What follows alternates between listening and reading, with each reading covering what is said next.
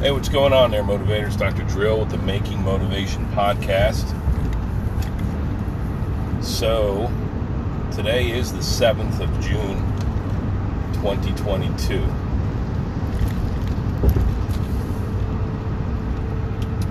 Significant day for me because I am coming back from my dropping off, my five chainsaw carved pieces to the Heartwood exhibit for Team Tucci. She is the lead uh, floral artisan, freelance floral designer, artist who is conceptualizing and realizing this exhibit at the flower show. So it was an interesting experience.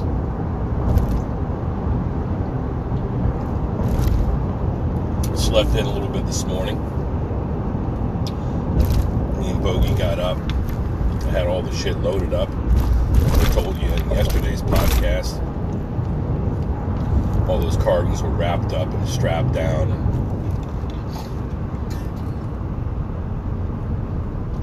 And ready to go. So for the last couple days, I've been driving around with, uh, I don't know, a couple tons of wood. Standing upright, tethered down with ratchet straps, just to and fro the office, you know. So I, I tilted the, the owl, which is the tallest of these pieces, so that you could see its face and tell that my cargo was precious and wooden carvings.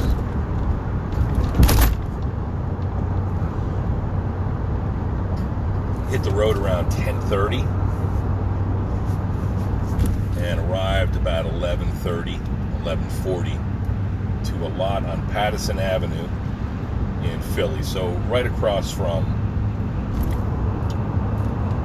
the stadiums, Citizens Bank Park, et cetera.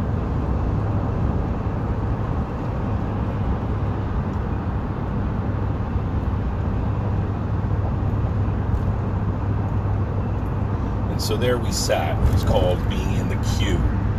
So I sat behind a bunch of box trucks, drivers for which would hop out and smoke a cigarette before they jumped back in and accelerated a little bit further up the queue. And then finally somebody came down and said, "Are you with Renee?" I said, "Yep." And they kind of accelerated me. He said, "Okay, you can go go across the road, get in lane two, make a left." So for any listeners, if you do go down the flower show, you want to access lane two. If it's still called that, it's basically shit. I'll get the booth number, but it's the Heartwood exhibit at the Philadelphia Flower Show, P F S. It's going to be outside, so that's delightful. Excited. I'd rather be outside than walking inside the interior of the Philadelphia Convention Center, you know?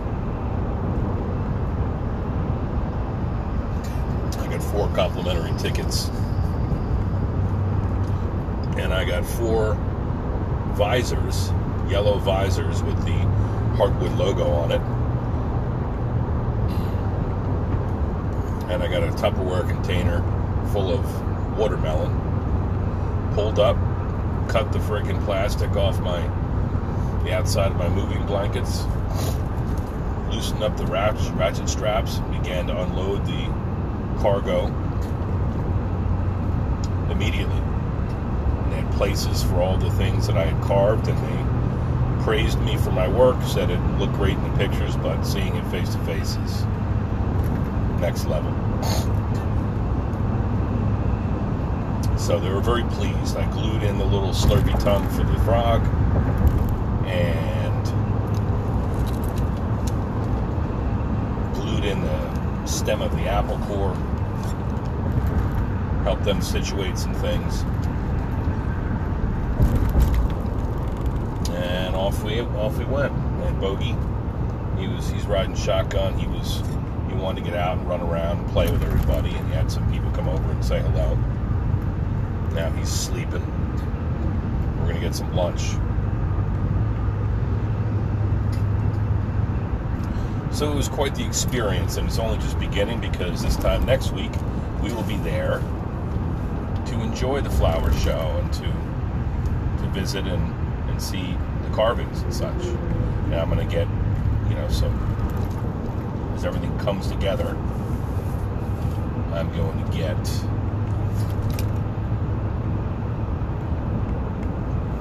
progress pics. And so all the shit that I've been talking, all the stories that I've been telling about these these carvings that I've been working on for this special purpose, I completed them, I delivered them, I fulfilled my part of the bargain, I've been paid, I'll be able to sell these carvings for a pretty penny, and so I'm going to be taking them home.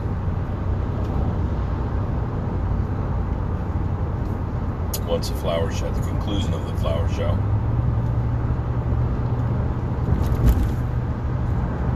And so it's a big time, great experience, real win.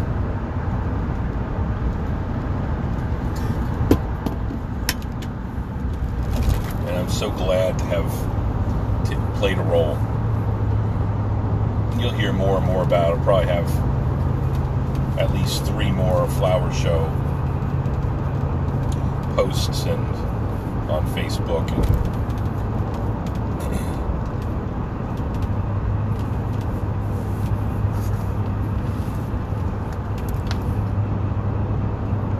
podcasts here.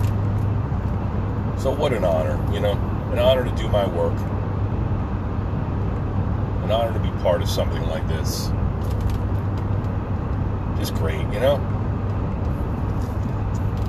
God, art really is the most special thing. I encourage anybody who's listening who thinks that they're not an artist to start something, to find something. You don't do it because you expect to have your your art in the friggin' museum or even the flower show. That's only for special artists like me. But I don't do it for that shit anyway, you know? Like, I do it for the experience. I do it for the love to create something, to sculpt something that people will, you know, see something special in or hopefully appreciate.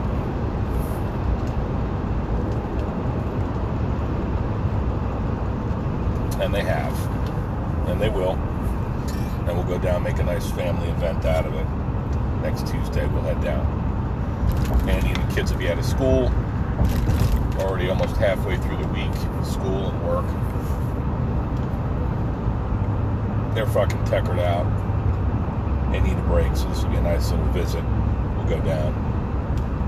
I don't know if we can bring dogs to the flower show. If we can, we will most certainly bring Bogey. Um,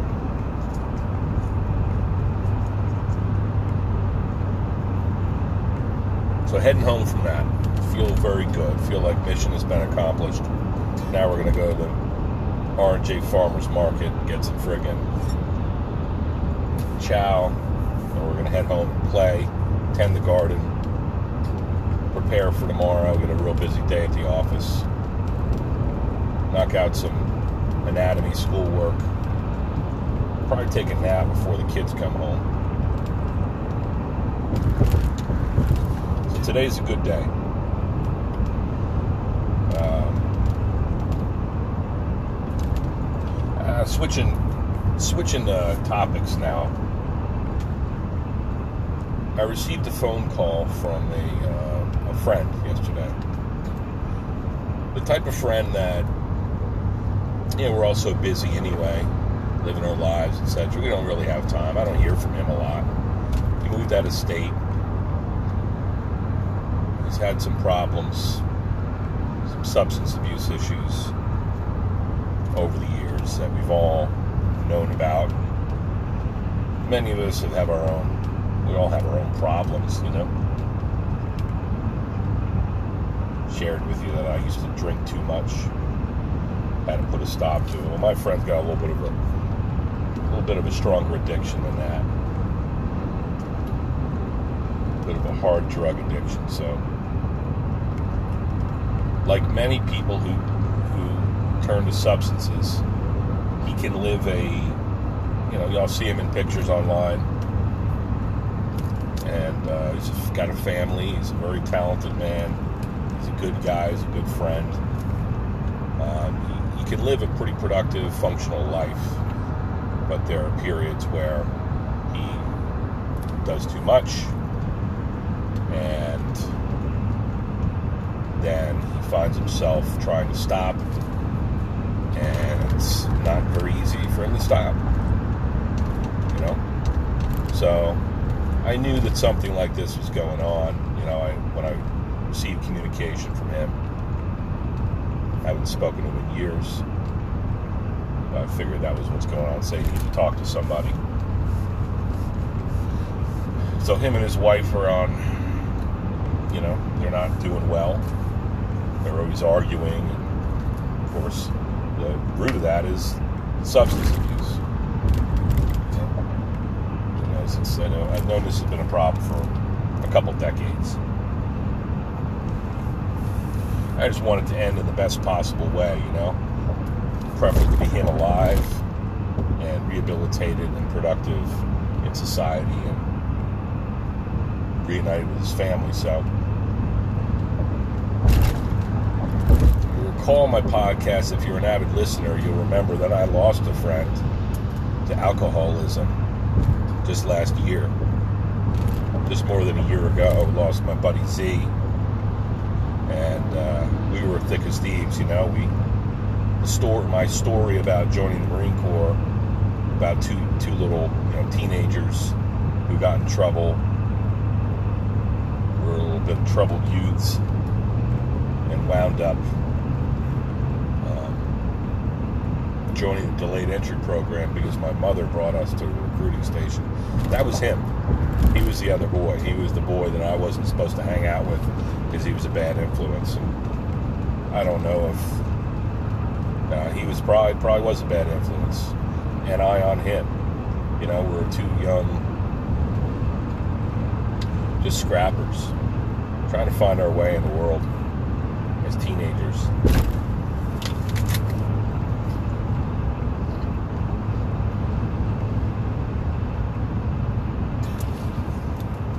So for a couple decades, we had a terrible alcoholism issue. He would drink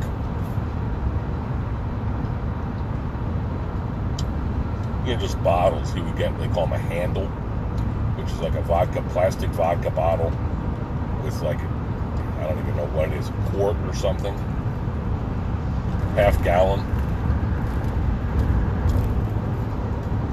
of grain alcohol, you know, vodka, rum. And so he he had periods where he lost jobs, couldn't work, couldn't hold relationships, would get his act together, and he'd be fine for a while, and then he wasn't fine for a while. In and out of rehabs with the best of intentions. That's the problem. That's the problem with uh,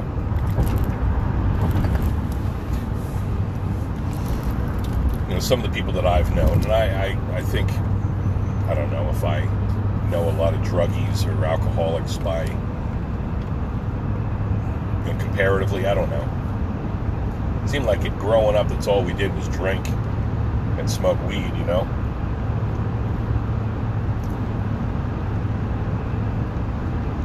So, I don't, I can't imagine too many people with different realities. Like, everybody knows somebody that's got a substance abuse issue.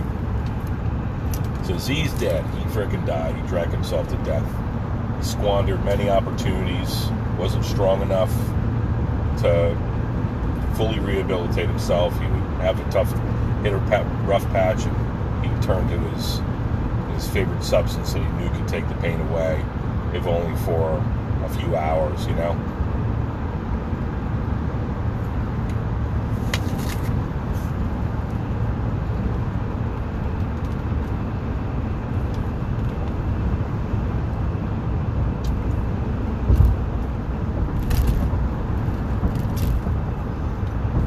went away time and again. Broken marriage, daughter that kind of watched all this shit go down. Terrible.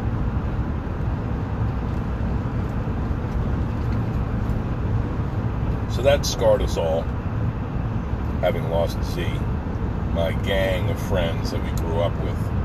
You know, we always were going to take care of each other. And we fielded many phone calls about Z's welfare. And uh, the seemingly inevitable decline, you know.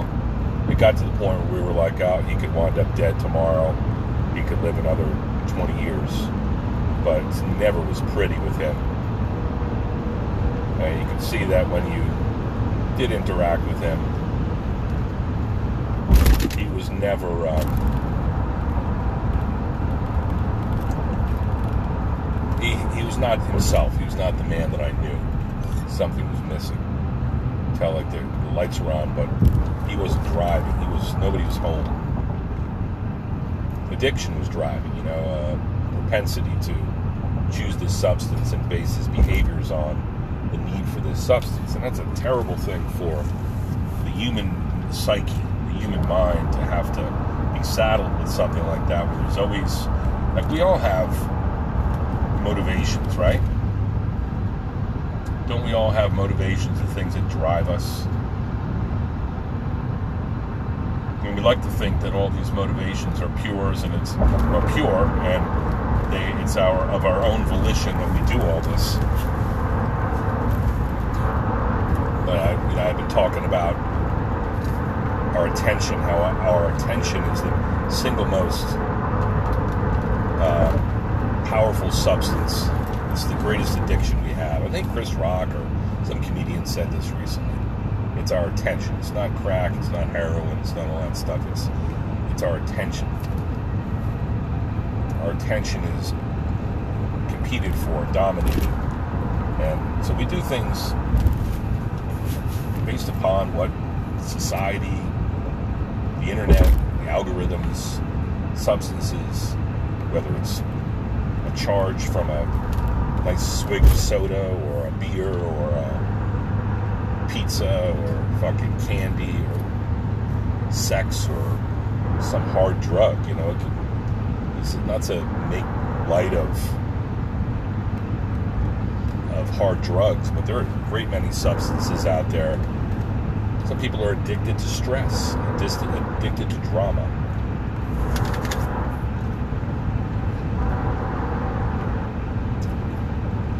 So,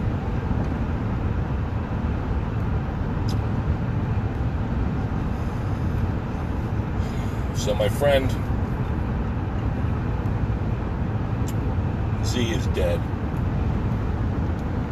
I don't think any of us have completely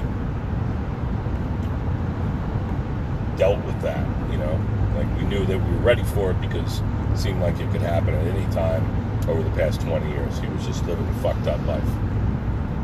Had many chances that he just could not capitalize on. And in the end, he was found in a government-sponsored hotel with plastic vodka bottles strewn all over the fucking place, dead, like indigent housing, you know, some old dilapidated Howard Johnson's, some anonymous door, you know, some fucking roach motel.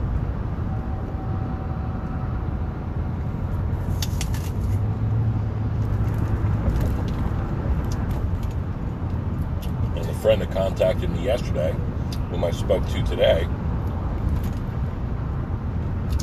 essentially describing an addiction to cocaine and crack.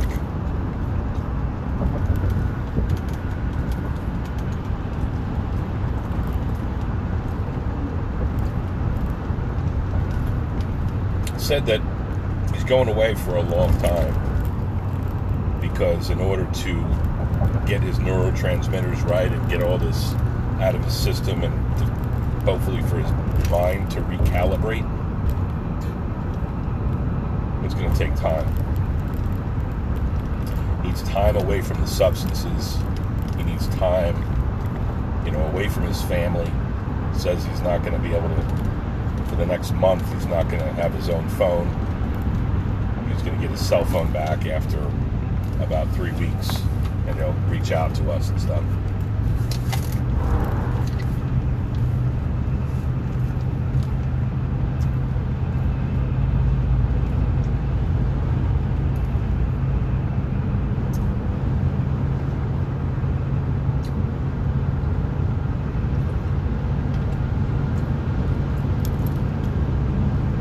Says his marriage was in trouble. You know, that he tried to stay local. He tried to do rehab closer to home for a few times because maybe he could see his family on the weekends or whatever. He could get visits, still be a father and a husband and all that.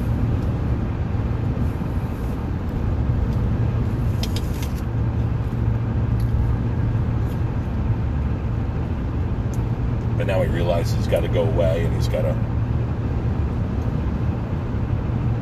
hopefully purge himself and be helped out of this situation.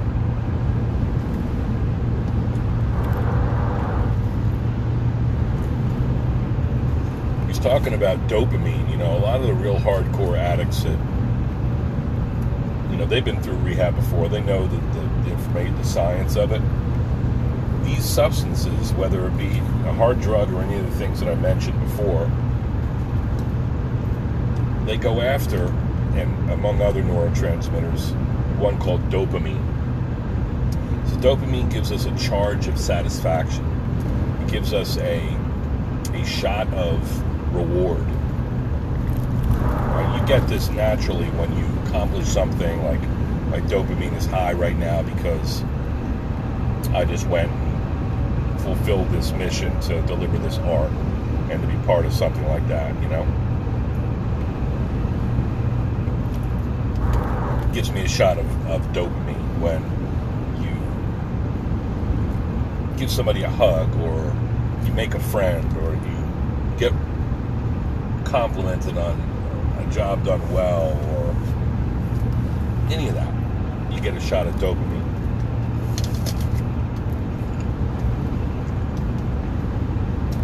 Big part of the, the mechanism of these drugs is that they activate the dopamine receptors. They bind to the dopamine receptors in your brain. So,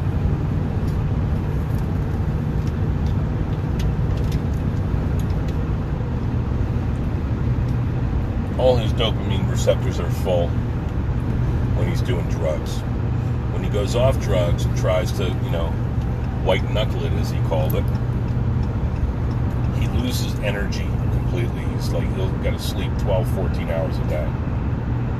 He has no motivation, no nothing. And this is, you know, that sounds like to me, Mister Motivator, that sounds like impossible. You know, how could it?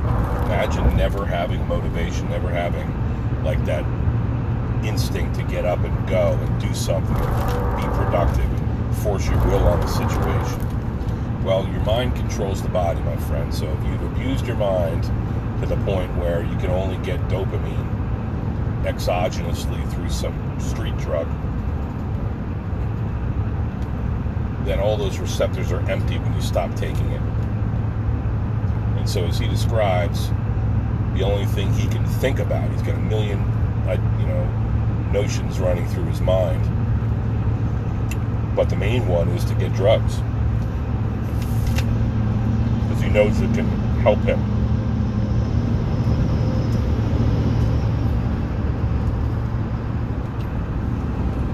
Now, I read a, a book a while back by this grunge guy. I forget his name now.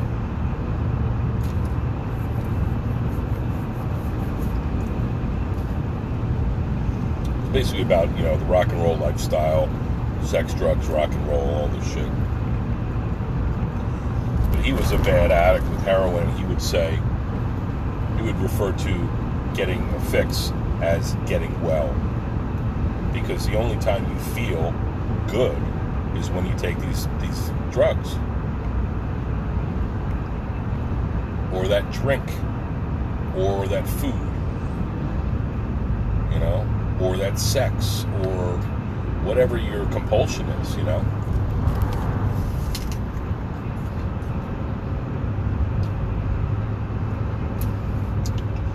That's the only time he feels good. So while I feel myself judging my friend and I'm angry at him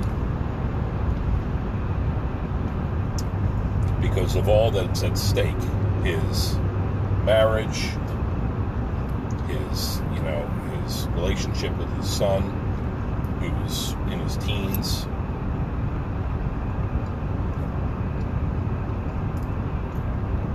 his livelihood.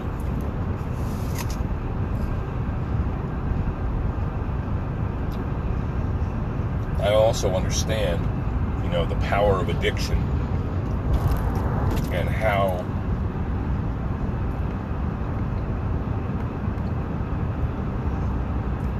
you know the, the neurotransmitter thing, the dopamine, the you know the withdrawal. I've, I've read about it. I, I understand how people could wind up in a, in a predicament like this.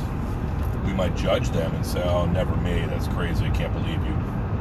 You know, you know. People say, "Love the addict, hate the addiction." The problem is with loving the addict is that you expose yourself to them and their their bullshit. So if they're a mess relationship-wise, and you're a friend to them or you're married to them, you're you're going to be a mess. And if you If they're a mess fiscally, financially, they're going to ask you for money. You know, addicts will steal from their own family. It's powerful, powerful shit. Very sad to hear anybody in this sort of predicament. Because I know, that's the thing, when you, you know how I love people. I know how special a human being he is. I mean, I haven't seen him in a very long time. fifteen years, something like that, maybe my bachelor party.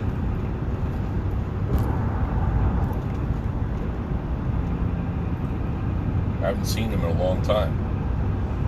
But I know that there's good in him. I know he's a great person. He's, he's strong. He's kind. He's smart. He's, he wants to do all the right things. He knows that what he really needs to do is, you know, is be, you know, love his family and support them and And be, be healthy. That's the thing. Once you do this, however many times, you realize, okay, I don't know how many second chances I'm going to fucking get here. Running out of chances. Running out of opportunities. So now he, he's like, I got to go away. I got to go away and I got to get genuinely well.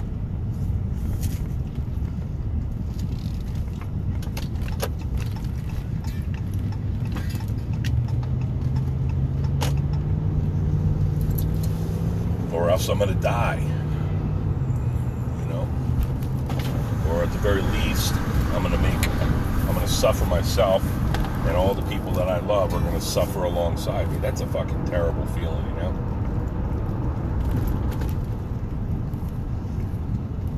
I told him that, uh, you know, I love you, man. He told me he loved me too. He said, oh, everybody's calling me. I said, well, you know what that is, bro? That's love. And it's probably the only thing stronger than this, this, these drugs, you know.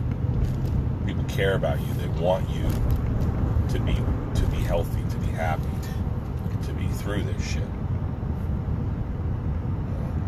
They want you to be the exception, you know, to the people that, that ultimately drug abuse leads to their demise. Kills them. We don't want you to have some untimely end. We want you to thrive. We want you to be happy and healthy and, and to be in our lives, or at least live your the best your best life. I said, when I said about the love thing, that, you know, a lot of people care about it, he goes, yeah, well, not not not a lot, man. There's a lot of people down here that uh, live. that, they're all, you know, people I work with, people I'm, my friends, they're all pieces of shit. Like, okay, well, you're hanging out with you. He goes, yeah, they all do drugs. They all have the same problem. Like, well, well, that's a problem, bro.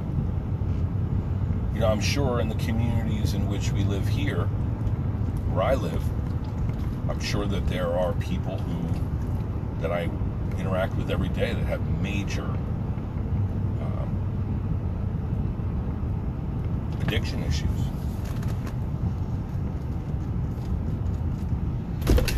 I know there are. It's one of those things that nobody talks about until it, until it becomes a major problem, right?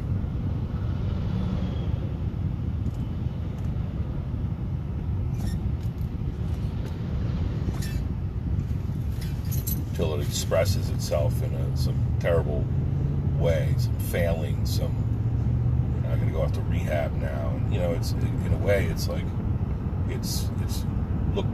incredibly looked down upon, but I, again, I think it's very widespread. To be an addict, it's like you get no sympathy. It's your own fault. You keep doing this. You don't get it. Well, now, I, uh, regarding my buddy like that, I'm like, bro, I, I've been known, known you've had problems with drugs for a long time. Don't you feel, like, embarrassed? Don't you feel like, well, like it's pathetic that this is going on, gone on long enough, and at some point you had to get off, and you knew it was going to be extremely painful, but you, for all the right reasons, you had to do it. You had to end the, uh, you know, this fucking ugly-ass ride. And people that care, that stand by and care about you, that they want you to be better and be get beyond this stuff and, and be your best person you can possibly be. But you got people rooting for you. And the harsh reality is that folks will stop rooting for you. We do this a lot, you know. You do this repeatedly. You know, everybody's got their problems. They're not of this magnitude, but they're problems nonetheless. They're obligations and problems and commitments and challenges that we all have in life. And people will not make time for it. Like I was... honestly wondering, and I'm ashamed of it on some level. I'm waiting for the shoe to drop where he was going to say, all right, yeah, well, you know, so if you need anything, let me know. I was thinking he was going to ask me to help fund his rehab stint. What do you say to that when somebody, it's an opportunity for them to get better? You say, no, I don't have the money to give you. Well, that's the reality, but I could contribute something.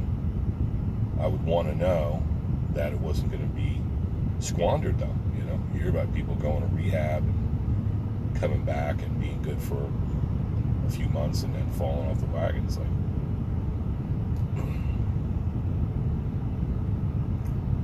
so, well, that's a bummer, you know, but I'm I'm happy that my friend is, is seeking um, the opportunity to to heal from this, and he's doing the right thing and, and getting the help he needs. I'm sorry that it's come to this. It's not the first time, and uh, you know, I hope he's able to right his ship and go on, live a productive life, and be happy and healthy. So, so that's kind of a bummer. But look, I'm pleased to be there for him.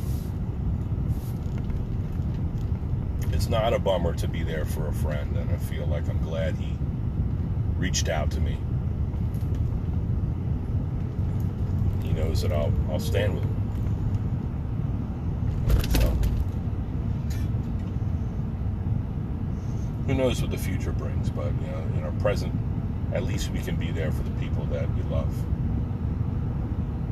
I'll always remember a little bit of a eerie thing about when you have somebody who's got a problem like this. Is that you remember that little boy, you know? You remember growing up together and all of your exploits and the things that you, fun that you had and the trouble you got into, and you, you remember those moments where you bonded and you looked out for one another, and, and how good that felt to be, to have a friend like that. And happens. That's the most important thing to me, that to preserve that and to say, yep, you know, you're my friend. You know, you're you're somebody I care a very great deal amount about, and I'm going to stand with you. And so, I guess today is a good day. I'm uh, blessed for the opportunity to be there for a friend. Right, Bogey?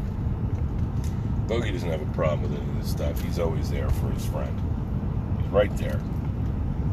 Literally right there. Get his muzzle just kind of perched on my uh, console here.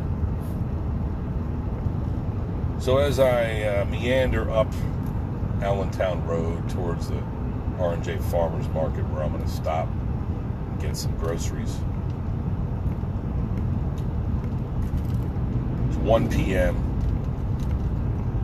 and uh, good use of time on my day off, and I still got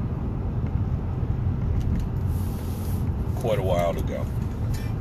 I hope everybody's having a good week, and I look forward to talking to you guys soon.